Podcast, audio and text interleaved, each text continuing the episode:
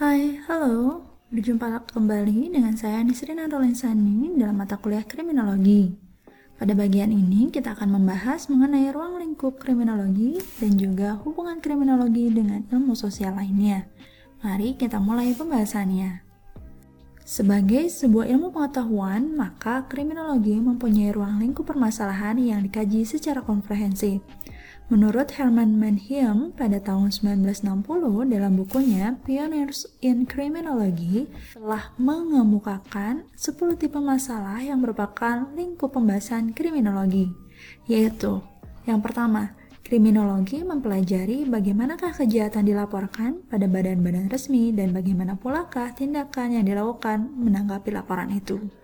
Yang kedua, kriminologi mempelajari perkembangan dan perubahan hukum pidana dalam hubungannya dengan ekonomi, politik, serta tanggapan masyarakatnya.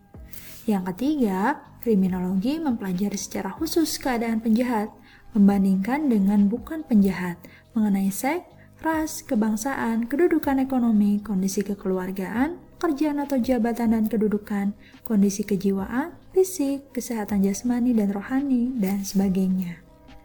Yang keempat, kriminologi mempelajari daerah-daerah atau wilayah-wilayah dihubungkan dengan jumlah kejahatan dalam daerah atau wilayah yang dimaksud.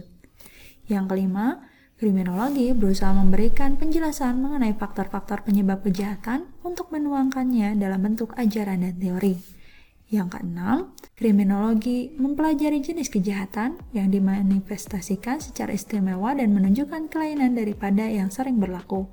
Organized crime, white collar crime, yang berupa bentuk-bentuk kejahatan modern termasuk pembajakan pesawat, pencucian uang, dan pembobolan ATM.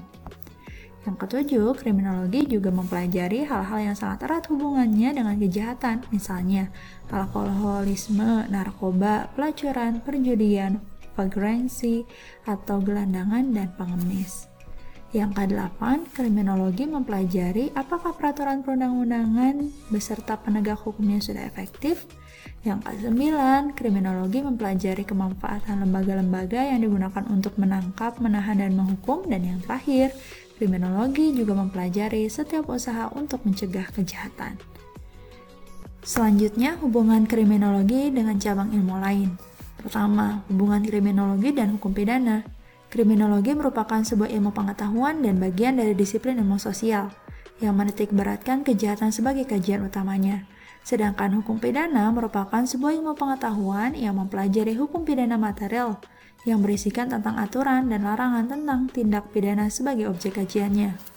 Hubungan antara keduanya ialah kriminologi merupakan ilmu pengetahuan yang membantu hukum pidana dalam hal menjawab bagaimana seseorang dapat melakukan pidana dan bagaimana tindak pidana dalam hal ini kejahatan bisa dilakukan. Kriminologi berusaha untuk memperoleh pengetahuan dan definisi serta pengertian mengenai kejahatan sebagai sebuah gejala sosial. Kedua, hubungan kriminologi dan sosiologi, yaitu ada di sosiologi kriminal yaitu ilmu pengetahuan tentang kejahatan sebagai suatu gejala masyarakat. Jadi, pada pokoknya, sampai di mana letak sebab-sebab kejahatan dalam masyarakat. Dalam arti luas juga termasuk penyidikan mengenai keadaan lingkungan fisik, geografis, klimatologis, dan meteorologisnya. Yang ketiga, hubungan antara kriminologi dan antropologi, yaitu terdapat dalam antropologi kriminal. Ialah ilmu pengetahuan tentang manusia jahat. Antropologi kriminal memberi jawaban atas pertanyaan seperti, seorang penjahat itu mempunyai tanda-tanda khas apa di badannya? Apakah ada hubungan antara suku bangsa dan kejahatan? Yang keempat, hubungan antara kriminologi dan psikologi, yaitu terdapat dalam psikologi kriminal. Ialah ilmu pengetahuan tentang kejahatan dipandang dari sudut ilmu jiwa atau psikologi.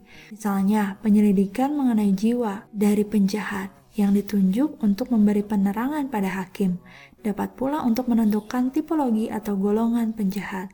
Akhirnya, penjelasan psikologi kriminal berguna untuk menjelaskan orang-orang lain di pengadilan, yaitu saksi, hakim, dan pembela tentang pengakuan para penjahat. Demikian pembahasan kali ini, semoga dapat bermanfaat dan dipahami. Sampai bertemu di pembahasan selanjutnya. Terima kasih.